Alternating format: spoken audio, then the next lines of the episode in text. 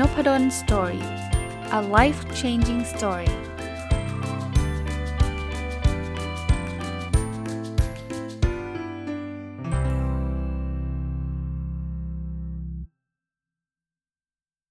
วัสดีครับ ยินดีต้อนรับเข้าสู่นพดล Story Podcast นะครับ แล้วก็วันเสาร์นะครับ ยินดีต้อนรับเข้าสู่รายการ Weekend Entrepreneur หรือผู้ประกอบการวันหยุดนะครับ ก็จัดมาปีกว่าแล้ว ผมว่าเกือบจะ 2 ปีแล้วด้วยซ้ำนะก็เลย เลยจะเรียกว่าอะไรฮะใช้เวลาวันเสาร์ของผมเลยนะครับ ในการจัดอันนี้นะเพื่อที่จะให้ทุกคนหรือคนที่สนใจนะครับได้มีแนวคิดหรือมีพลังใจในการเริ่มต้น ในการเป็นผู้ประกอบการโดยที่ยังไม่ต้องลาออกนะแล้วก็สามารถที่จะมีรายได้แหล่งที่ 2 แหล่งที่3นะจนกว่าเราจะมั่นใจและคิดว่าเราจะพร้อมที่จะออกมาเป็นผู้ประกอบการเต็มตัวนะครับก็ เมื่อสักหลายสัปดาห์ที่ผ่านมาก็ได้รีวิวหนังสือไปเล่มหนึ่งนะครับ เมื่อสัปดาห์ที่ผ่านมาเนี่ยผมได้คือเล่มนั้นจบไปแล้วนะครับ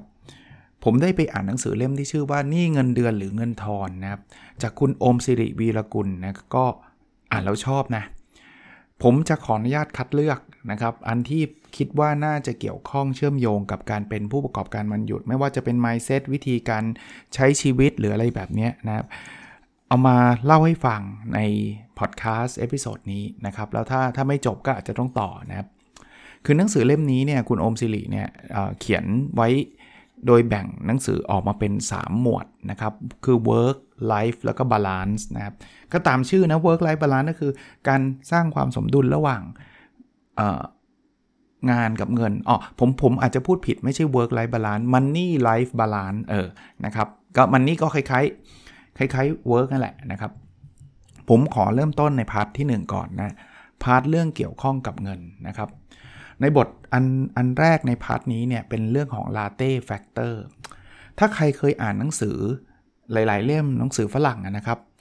ก็อาจจะเคยได้ยินคำว่า latte factor ผมอธิบายให้ฟังว่า latte factor เนี่ยคืออะไรนะครับ latte เนี่ยมันคือคือกาแฟประเภทหนึ่งนะครับที่ใส่นมนะครับ คราวนี้เนี่ยเราเราอาจจะคิดว่าเราเป็นคนชอบกินกาแฟเนาะอ่านหนังสือของ David Bach นะครับ Automatic Millionaire เนี่ยเขาก็บอกว่าเออคุณกินเนี่ยสมมติไปกินกาแฟแก้วละร้อยเนี่ยคุณก็ไม่ได้รู้สึกอะไรมากมายหรอก คุณรู้สึกว่าเออมันก็ร้อยบาทเองนะกินเพื่อความสุขนะครับแต่คุณเชื่อไหมว่าไอ้กาแฟแก้วละร้อยแก้วละร้อยกินทุกวันเนี่ยนะรวมกันเนี่ยเป็นปีเนี่ย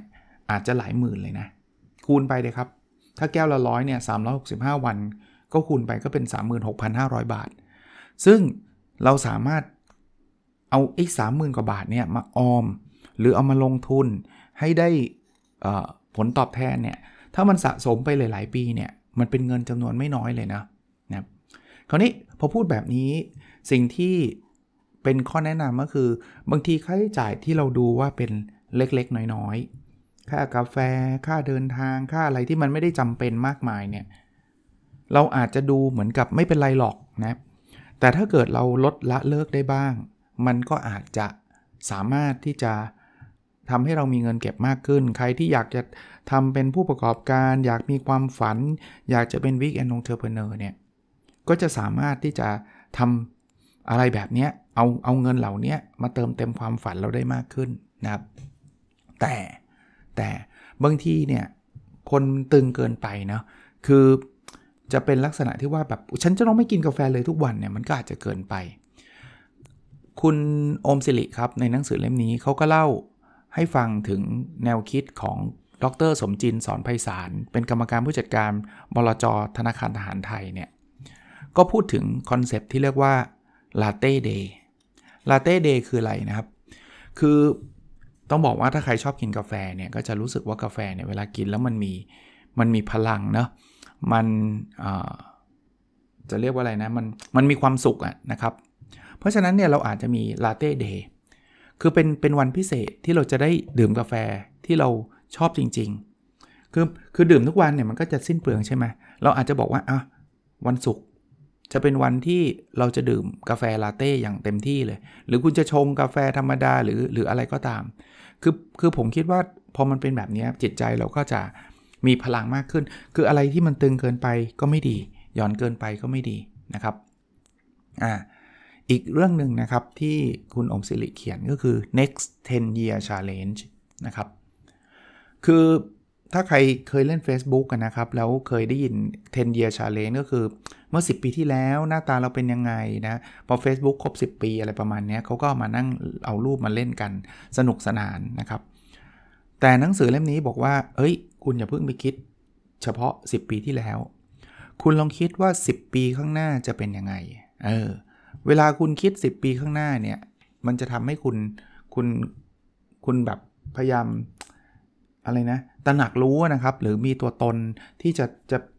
นึกถึงก็ถึงผมผมผมอายุประมาณ 50เนี่ยสิปีข้างหน้าผมกเกษียณอย่างเงี้ยคือเราจะรู้เลยว่าเออตอนนี้เราต้องทำอะไรเนาะเวลาเราคิดอะไรที่มันเป็นเป็นเป็นภาพแบบไปล่วงหน้าเนี่ย ผมมาต่อยอดให้สำหรับคนที่เป็น Weekend Entrepreneur นะ วันนี้เราเริ่มทำ Weekend Entrepreneur ลองนึกภาพว่า 10 ปีข้างหน้าเนี่ย เราจะไปได้ไกลแค่ไหน ถ้าคุณทำไม่ไม่หยุดนะคุณทำต่อเนื่องไง คุณอาจจะเป็น full time entrepreneur เลยก็ได้ หรือคุณอาจจะเป็น weekend entrepreneur ที่ประสบความสำเร็จก็ได้นะมีงานทดลองในในในหนังสือก็เล่าให้ฟังนะครับ ว่าเวลาคนเนี่ยคิดถึงตัวเอง เมื่ออายุ 60 70 80 เนี่ย เราจะเราจะเห็นภาพชัดแล้วเราก็จะเรียกอะไรนะเต็มตัวทางการเงินได้ดีกว่าคนที่ไม่ได้คิดอะไรพวกนี้อะอีกคอนเซปต์หนึ่งครับในหนังสือที่เล่มนี้เขียนว่า margin of safety การลดระยะความเสี่ยงที่นำไปใช้กับเงินก็ได้ชีวิตก็ดี คุณอมศิริเล่าให้ฟังบอกว่าเวลาเราขับรถเนี่ยเราจะไม่ขับจี้ตูดรถคันหน้าแบบใกล้มากใช่ไหมทำไมถึงไม่จี้ทำไมเราเรามักจะไม่ขับแบบนั้น คนทั่วไปก็จะบอกว่าโอ้อาจารย์ถ้าเกิดไปขับจี้ตูดขนาดนั้นเขาเบรกมากระทันหันผมก็เบรกไม่ทันสิไอระยะห่างเนี่ยที่เราไม่ไปจี้ตูดเนี่ยบางคนห่างอาจจะเป็นหลายเมตรเลยเนี่ยหเมตร 10 เมตร 20 เมตรเนี่ยนะ มันคือ margin of safety สมมุติมันมีใครไปตัดหน้ารถคันหน้าเราคันหน้าเขาเบรกเนี่ยเรายังมีเวลาที่จะเบรกแล้วเบรกรถเนี่ยมันไม่เบรกแล้วมันหยุดเลยเนาะมันอาจจะถลายไปอีก แต่รถจะไม่ชน นี่คือ margin of safety ถ้าพูดถึงหุ้น เวลาจะซื้อหุ้นเนี่ยเราจะเราจะรอราคาที่มันต่ำกว่าราคาที่ที่เป็นมูลค่าพื้นฐานมากๆอะ่ะคือยิ่งต่ำมากเนี่ยถ้าเราผิดมันจะผิดไม่เยอะ หรืออาจจะไม่ไม่เจ็บตัวเลย แต่ถ้าเกิดแบบไปซื้อหุ้นที่มันเต็มมูลค่าแล้ว ราคามันไล่ไปสูงแล้ว แล้วไปซื้ออย่างเงี้ย หรือเกินมูลค่าเนี่ย อย่างนี้เรียกว่าเล่นแบบเสี่ยงนะครับ ไม่ได้มี margin of safety คราวนี้เกี่ยวอะไรกับการจัดการการเงินอะ ข้อนี้เราเคยคงเคยได้ยินเนาะ คนที่แบบว่าอยากลาออกมาตามความฝัน อยากลาออกมาเป็น entrepreneur หรือไม่ใช่อยากลาออกอะ เป็นพนักงานประจำเอ้ยสบาย ชีวิตมั่นคง เขาบอกว่าเอาง่ายๆครับ เราควรมี margin of safety วันนี้ลองถามตัวเองนะครับว่าถ้าเราตกงานเนี่ย ไม่มีเงินรายได้ประจำจากงานประจำที่เรามีอยู่เนี่ย เราจะอยู่ได้สักกี่เดือน ถ้าเรามี margin of safety ดีเนี่ย at least ควรจะอยู่ได้ 6 เดือนครับ คิดยังไง สมมุติว่าเราคิดว่าเราเนี่ยจะต้องมี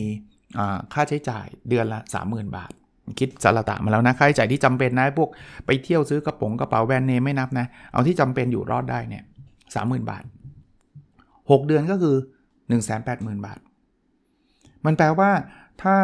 เราตกงานกระทันหันอยู่ดีๆ หัวหน้ามาบอกว่าอุ้ยแย่แล้วโควิด -19 มาแล้วผมไปไม่รอดแล้วล่ะ ผมต้องปิดโรงงานล้วผมต้องปิดบริษัทล้วพอตกงานปุ๊บเนี่ย เรารู้เลยว่าอยู่ได้อีก 6 เดือน ช่วงเวลานั้นมันจะไม่เครียดจนเกินไปครับ เราก็จะสามารถจะเดินหางานไปหางานใหม่ หรือว่าจะทำอะไรที่เป็นองค์เทอร์เพเนอร์ทำอะไรก็เป็นผู้ประกอบการอะไรก็ว่าไป แต่ถ้าเกิดจะเอาอุ่นใจกว่านั้นเนี่ยประมาณปีหนึ่งเพราะนั้นถ้า 30,000 บาทก็ต้อง 3 0 0 0 0 0 บาทนะโดยประมาณนะครับ ถ้าเอ้ยไม่ใช่ไม่ใช่3 0 0 0 0 0 บาทสิมัน 12 3 6 0 0 0 0 บาทนะครับเพราะว่าปีหนึ่งนะครับสามแสนหกหมื่นบาท ถ้าอย่างนี้แปลว่าคุณตกงานยังไงเนี่ย ปีหนึ่งเนี่ย คุณจะมีเวลาที่จะไปหาหาไรายได้เพิ่มเติม ไปเป็นผู้ประกอบการไปไปทำนู่นนี่นั่นเยอะแยะเลย อย่างเงี้ยครับ คือ margin of safety นะครับ เพราะฉะนั้นเนี่ย เราเราจะเป็นผู้ประกอบการเหมือนกันอันนี้ผมผมต่อยอดนะ ถ้าอยากจะลาออกมา คุณมั่นใจนะว่าสมมุติว่าออกมาเสร็จปุ๊บแล้วไอ้ ธุรกิจคุณไม่ทำเงินเลย ได้ไรายได้เป็นศูนย์เนี่ยคุณจะอยู่ได้สักกี่เดือน ถ้าอยู่ได้แค่ครึ่งเดือนเดือนหนึ่งโอ้อันตราย Weekend Entrepreneur เนี่ยเป็นการลดความเสี่ยงตรงนี้คือ คุณสามารถทำไปด้วยแล้วก็ทำงานไปด้วยรายได้คุณไม่หาย แต่คุณอาจจะเหนื่อยกว่าปกตินิดนึงนะครับ เอาให้คุณมั่นใจว่ามันมีรายได้มาจริงๆนะครับมีคนบอกว่าฟรีแลนซ์เนี่ยนะหรือเป็นผู้ประกอบการเนี่ยบางทีรายได้เนี่ยมันไม่ได้สม่ำเสมอ ต่อให้เป็นปีแล้วดูมันสม่ำเสมอ บางทีพออีกปีหนึ่งมันไม่เหมือนปีที่แล้ว เทรนด์มันเปลี่ยนมันเจอโควิด มันมีอะไรเนี่ยโอ้โหมันมันมีผลกระทบเยอะนะครับ เพราะนั้นคิดให้ดีนะครับ คิดให้ดี ถ้าจะออกก็ต้องมี margin of safety แบบนี้ แต่ไม่ได้แปลว่าคนทำงานประจำไม่ควรมีนะ เพราะว่าท่านก็เห็นนะครับว่าโลกเราเดี๋ยวนี้เนี่ยความความไม่แน่นอนมันสูงมากนะครับอะอีกอันนึงคือการตลาดชิ้นสุดท้ายนะครับ คือ ครเคยได้ยินไหมว่าเวลาเรา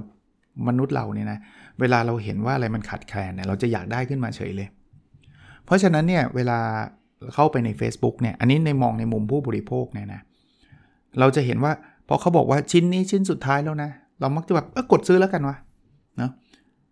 ซึ่งบางบางที่บางแห่งเนี่ยก็อาจจะไม่ได้สุดท้ายจริง ๆ ใบนี้ใบสุดท้ายแล้วนะ ซื้อลอตเตอรี่เคยเห็นไหมฮะ จริงๆ ไม่ใบสุดท้ายอะซื้อเสร็จมันก็มีมาใหม่ ซื้อเสร็จมันก็มีมาใหม่เออคุณโอมสิริก็เล่าให้ฟังว่ามันมันมันมีการตลาดที่ที่เขาใช้รูปแบบแบบนี้ พอสมควรนะครับ แต่ส่วนตัวอันนี้ส่วนตัวเพิ่มเพิ่มเติม ผมก็คิดว่าผมไม่เคยใช้นะ คือผมก็จะบอกตรงๆว่ามันมันมันมีแค่ไหนก็แค่นั้นจริง ๆ นะครับ มันไม่ใช่ว่ามี สุดท้ายแล้วเดี๋ยวก็มีสุดท้ายอีกแล้วก็สุดท้ายอีกอะไรเงี้ยก็ไม่คือไม่ได้ว่าคนคนทำกันแล้วกันนะครับ เพราะว่ามันอาจจะขายได้ดีจริง ๆ แต่ว่าส่วนตัวไม่ได้ชอบทำแบบนั้นนะครับ ผมก็มีเท่าไหร่ก็เท่านั้น แล้วบางทีมันอาจจะขายได้ยากก็ก็ไม่เป็นไร แต่ว่าก็เอามาเล่าให้ฟังครับเพราะว่าหนังสือเขาก็มีมีเรื่องราวเรื่องนี้มาเล่าให้ฟังนะฮะกับอีกอันนึงในบทเดียวกันเนี่ยเขาพูดถึงเรื่องของอการที่ให้อะไรคนอื่น อันนี้ผมชอบ คือผู้ประกอบการเนี่ยนะ เวลาเราทำอะไรให้เนี่ยแทนที่จะจะแบบคือจะพูดไงเดียคือมนุษย์อย่างนี้เล่าให้ฟังมนุษย์เนี่ยมีความรู้สึกอยากจะตอบแทนอยู่แล้ว เวลาเราให้อะไรใครเนี่ยเขามีฟีลลิ่งที่เขาอยากจะคืนสิ่งนั้น คืนไม่ให้คืนสิ่งนั้นนะนะคืนสิ่งดีๆ ให้กับเรา เพราะนั้นเนี่ยสำหรับผู้ประกอบการ คือเราพยายามให้เขาเยอะๆครับ มองแบบนี้นะครับ ส่วนตัวสสไตล์ผมมีเหมือนกันนะครับ คือ ผมมองว่าถ้าเกิดเราให้อย่างอย่างความรู้สึกที่เราอยากให้จริง ๆ เนี่ย มันจะดีกว่าการให้ที่หวังสิ่งตอบแทน ถึงแม้ว่ามันเป็นการตลาดนะ บางคนเนี่ยก็บอกว่าเออเราให้เพื่อที่เขาจะได้มาซื้อเราก็เข้าใจได้ แต่ว่าถ้าเราตั้งใจจริง ๆ ว่าจะทำสิ่งดีๆ ให้กับเขานะ จะทำอาหารก็ทำสุดฝีมือนะครับทำให้มันอร่อยที่สุดนะ ให้บริการก็บริการอย่างเต็มที่เนี่ย ผมคิดว่าเหมือนหนังสือ give and take ครับ คือเวลาเราทำเต็มที่ให้กับใครเนี่ยส่วนใหญ่แล้วเนี่ยเราก็จะมี network เราก็จะมีคนชื่นชอบนะ แล้วก็ธุรกิจเราก็จะประสบความสำเร็จ ก็ก็ฝากท่านไปคิดได้นะครับ อีกเรื่องหนึ่งคือ experience marketing นะครับจริงๆ experience marketing เนี่ยมีมีมานานแล้วนะครับ หนังสือที่ดังเรื่องนี้ก็คือ experience economy books ของ Harvard นะในปี 2541 นะครับ คือแทนที่จะ ซื้อของกันธรรมดาปกติธรรมดาเนี่ยให้เขามามีส่วนร่วมในการคิด มีส่วนร่วมในการทำนะครับ พอพอเขาได้มีส่วนร่วมในการคิดหรือทำเนี่ยเขาก็ยิ่งรักสินค้าหรือบริการนั้นนะ เช่น เช่นตัวอย่างในหนังสือบอกว่า build a bear workshop นะครับ ก็ธุรกิจตุ๊กตาหมีนะครับ แต่แทนที่จะไปซื้อตุ๊กตาหมีกลับบ้านเนาะให้มาสร้างตุ๊กตาหมีด้วยกัน ปรากฏว่าโอ้โหมีแบบ 300 กว่าสาขาในสหรัฐ 500 กว่าสาขาทั่วโลกนะครับ ประเทศไทยก็มีนะ เพราะฉะนั้นเนี่ยเราลองลองลองนึกนะครับ คนที่เป็นวิกแอนนองเทอร์เพเนอร์เนี่ยเออเราจะสร้าง experience marketing ยังไง ให้เขามามีส่วนร่วมได้ยังไงนะครับ ก็บอกงี้ ยุคนี้คือยุคที่เศรษฐกิจเชิงประสบการณ์จะประสบความสำเร็จ เพราะว่า 1 คือมันมีการมีส่วนร่วม 2 มันมีมีความเชื่อมโยงนะครับ ถ้าเราสามารถจะทำให้เกิด 2 อย่างนี้ขึ้นพร้อม ๆ กันได้ มันมันยิ่งยิ่งดีนะครับยิ่งดีอะอีกเรื่องหนึ่งอะเรื่องนี้เป็นเรื่องที่หลายคนอาจจะเจอไม่ว่าจะเป็นผู้ประกอบการวันหยุดหรือเป็นพนักงานประจำคือเพื่อนยืมเงินครับ คือถ้าเกิดเรามีเงินแล้วแบบเพื่อนมายืมตลอด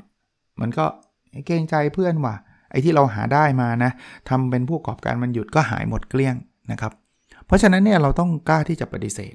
นะครับนะเขาบอกงี้ เวลาไปไปเจออะไรก็ตามนะครับไอสิ่งที่เราควรทำมีอยู่ 2 ข้อนะครับ 1 คือเมื่อเราผิดพลาดเนี่ยจงหัดให้ภัยตัวเอง แล้ว2คือเราต้องปฏิเสธคนอื่นให้เป็นนะครับอะมาดูทีละอันนะครับ อันแรกเนี่ยเขาบอกว่า คือบางทีเนี่ยเราอาจจะทำผิดพลาดมาแล้วในอดีต อย่าซ้ำเติมตัวเองครับนะ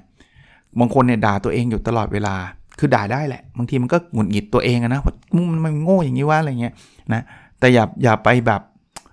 โหด่าซะจนไม่ได้ไม่ได้ทำอะไรอะนะครับแล้วก็พอตอนหลังก็เลยโอ้ฉันไม่เอาละฉันไม่ทำแล้วผู้ประกอบการมันหยุดโดนโกงเงินเลิกเลย แล้วฉันมันโง่ฉันโง่เกินกว่าจะเป็นผู้ประกอบการอะไรเงี้ยไม่ดีนะครับ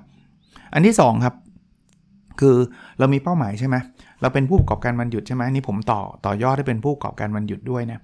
เราอยากที่จะมีเงินเท่านั้นเท่านี้ใช่ไหมทบทวนตัวเองตลอดครับนะว่าเราเนี่ยจะไปยังไง เรามีลูกเมียต้องต้องต้องเลี้ยงยังไงนะคราวนี้พอคนมายืมเงินปุ๊บเนี่ยบอกเขาไปได้เลย บอกว่าเราไม่สามารถที่ยืมได้หรอกเพราะว่าเราต้องมีเงินเลี้ยงดูครอบครัวนะครับประประเด็นคือที่เรามันมาทบทวนเป้าหมายของตัวเอง เราจะได้รู้ไงว่า อ้การยืมเงินเนี่ยมันให้ให้คนอื่นยืมโดยไม่ได้ดูอะไรเลยเนี่ยนะมันทำให้เราออกจากเส้นทางของความสำเร็จนะหรือบางทีให้ให้ไปแบบเยอะมากอย่างเงี้ยมันก็ไม่สามารถที่จะทำให้เราเนี่ยประสบความสำเร็จได้เลยนะครับ แล้วเราจะทำเพื่อครอบครัวเรานะเพราะฉะนั้นเนี่ยเราเราเราต้องกล้าที่จะพูดกล้าที่จะบอกนะครับ อันนี้ก็เป็น2ข้อแนะนำนะครับอะมาอีกเรื่องหนึ่งนะครับ คือเขาบอกการประหยัดเนี่ย มันอยู่ในรายละเอียดนะอ่า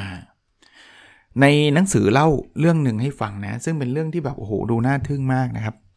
คือเขาบอกว่าเวลาเราถ่ายเอกสารเราพิมพ์เอกสารเนี่ยมันต้องมีหมึกใช่ไหมท่านจะประหยัดหมึกได้ยังไงอ่าบางคนก็บอกพิมพ์น้อยๆอะเขาก็พยายามพิมพ์น้อยละแต่มันก็ยังมีหมึกอยู่ดีอะนะครับ มันมีคนคิดซึ่งซึ่งผมว่าสุดๆนะ คนคิดเนี้ยคือ Suvir Mirchandani นะเขานั่งเช็คเลยว่าไอ้ฟอนต์ของตัวอักษรเนี่ยฟอนต์ไหนเนี่ยบางฟอนต์มันจะเข้มมันจะหนา มันจะมีหัวไม่มีหัวอะไรเงี้ยนะเขาจะพบเลยว่ามันจะมีฟอนต์อยู่ฟอนต์หนึ่งอะที่ใช้หมึกน้อยมาก คือฟอนต์ Garamond นะครับ G A R A M O N D ลองดูก็ได้นะครับ แล้วเขาเช็คเลยครับบอกว่าถ้าโรงเรียนเขาเนี่ย ถ้าโรงเรียนไม่ใช่โรงเรียนเขานะโรงเรียนที่ต้องพิมพ์อะไรเยอะๆ แจกนักศึกษาแจกเด็ก แจกคนเรียนเนี่ยนะเขาจะประหยัดเงินได้ 24%เลยนะครับ ถ้าใช้ฟอนต์อันเนี้ย24%คือ 21,000 ดอลลาร์ต่อปีนะเนี่ยคือผมผมเล่าให้ฟังแบบนี้มันอาจจะเอาแล้วผมไม่ได้พิมพ์ ผมก็ไม่ได้ไม่ต้องทำอะไร แต่ก็เลยบอกว่าเขาละเอียดกันถึงขนาดเนี้ยยังจำไอ้ latte factor ได้ไหมคล้าย ๆ กันอะ่ะ เป็น weekend entrepreneur เนี่ยบางทีเนี่ยมันอาจจะมีรูรั่วแบบนี้เยอะไงรั่วไหลอะไรเต็มไปหมดเปิดไฟทิ้งไว้เปิดคอมทิ้งไว้นู่นนี่นั่น แล้วรู้สึกว่ามันนิดหน่อยนิดหน่อย แต่จริง ๆแล้วเนี่ยบางอย่างถ้าเรา save ได้โดยที่ไม่ได้กระเทือนนี่เปลี่ยนฟอนต์มันกระเทือนอะไรไหมมันทำให้ทำงานยากขึ้นไหมก็ไม่ได้ทำงานยากขึ้นถูกปะก็แค่เปลี่ยนฟอนต์ผมก็ไม่ได้เคยเข้าไปดูฟอนต์นี้นะแต่ว่าถ้าฟอนต์มันเปลี่ยนแล้วก็ยังสวยก็ใช้ฟอนต์นี้ดิแล้วมันประหยัดเงิน ผมพูดแบบนี้ต้องระวังเดี๋ยวบางคนบอกอ๋ออย่างนี้ต้องขี้เหนียวละทุกเรื่องเลย ต่อไปเนี่ยเวลาจะเดินทางฉันจะไม่ไม่ไม่ไม่ให้คนอื่นไปละเพราะว่าต้องไปจ้างเขาฉันจะต้องเดินทางไปเอง จะต้องไปรับของเองจะต้องทำเองทุกอย่าง ไม่ใช่แบบนั้นนะครับ เราต้องลองดูนะเวลาเราก็เป็นสิ่งที่มีค่าและมีจำกัดนะครับ แต่อย่างไอ้ฟอนต์อย่างเงี้ยมันไม่ได้มันไม่ได้ทำให้เกิดความเสียหายใดๆเลย แต่ถ้าเกิดเราทำเองทุกอย่างบางทีเนี่ยมันอาจจะทำให้เราไม่สามารถที่จะ ทำงานได้สำเร็จภายในระยะเวลาที่มีอยู่ แล้วมีคุณภาพ อย่างนี้ต้องต้องเทรดออฟนะครับต้องเทรดออฟเวลาบอกให้ประหยัดเนี่ยประหยัดสิ่งที่มันประหยัดได้ หรือประหยัดสิ่งที่มันฟุ่มเฟือยนะครับอะอีกเรื่องหนึ่งสำหรับคนที่ทำธุรกิจ หรือว่าไม่ต้องทำธุรกิจก็น่าจะรู้จักก็คือคำว่าเครดิตสกอร์ผมผมอธิบายง่ายๆฮะคือเครดิตสกอร์เนี่ยมันเป็นมันเป็นข้อมูลอันหนึ่ง ที่สมมุติว่าเราไปกู้เงินแล้วเราส่งส่งคืนเงินตรงเวลาไหมใครมีบ้านมีรถผ่อนอยู่เนี่ย ถ้าเราผ่อนช้านะเราไม่ตรงเวลามันจะทำให้สกอร์เราแย่ สกอร์เราแย่เนี่ยพอต่อไปเนี่ยคุณจะไปกู้เพิ่มจะไปทำนู่นทำนี่เนี่ยเขาก็จะอาจจะไม่ยอมให้คุณทำเพราะว่าเขาดูแลไอ้คนนี้มันไม่มีตังค์นะนั้นเราควรจะต้องรักษาเครดิตให้ดีนะครับ ทุกอย่างนะครับคนเป็น weekend entrepreneur เนี่ยเรื่องนี้ก็สำคัญนะครับ เพราะว่าถ้าเรามีเครดิตไม่ดีแล้วเราวันหนึ่งมันมี อะไรสักอย่างหนึ่งที่เราต้องต้องไปกู้ต้องไปอะไรอย่างเงี้ยก็จะยากนะครับอะอีกเรื่องครับคือ house money effect อันนี้มาจากหนังสือของคุณ Loft d o b e l l y เนาะก็เขาบอกว่าไอ้เงินเงินด้วยกันจริงๆมันมันน่าจะมีค่าเท่ากัน เราน่าจะใช้เงินเหมือนกันนะแต่มันขึ้นอยู่กับว่าเงินนั้นน่ะได้มาเพราะอะไรอ่าจริง ๆ เป็นแบบนั้นทั้งจริงๆเงินเนี่ยมันไม่เกี่ยวว่าเพราะอะไรจริงไหมได้มาเพราะอะไรมันก็น่าจะเอาไปใช้อย่างมีเหตุผลในคนเราไม่เป็นแบบนั้น เช่นสมมุติว่าคุณทำ weekend entre entrepreneur ติดกันมา 2 ปีละ เก็บเงินได้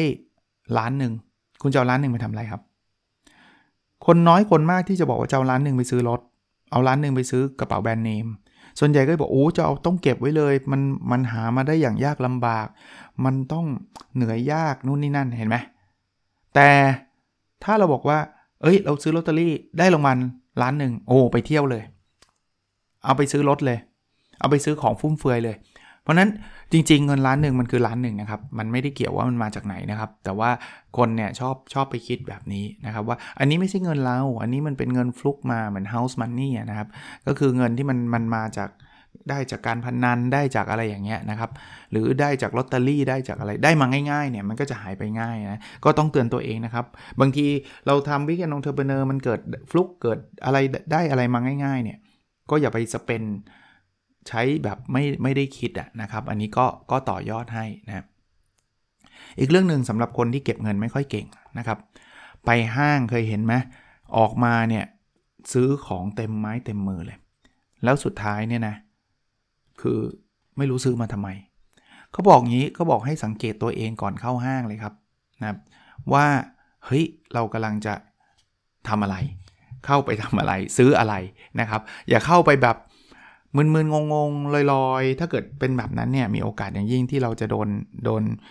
กลยุทธ์ทางการตลาดหลายหลายอย่างเลยนะ ที่เขาจะดึงเงินเราออกจากออกจากกระเป๋าเรา ผมเนี่ยถ้าถ้าเป็นแต่ก่อนเนี่ย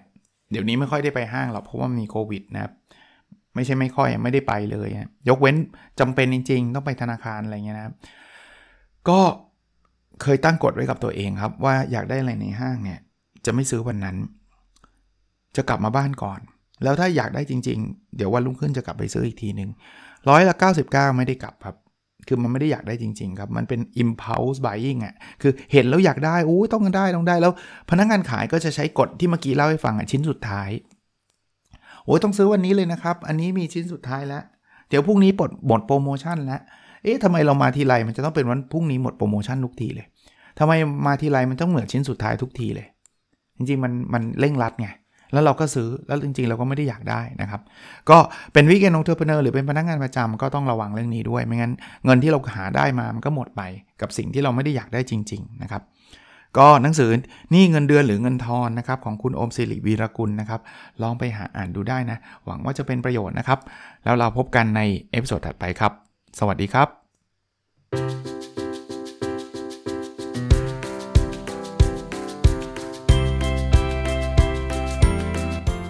n o p a d o n Story a life changing story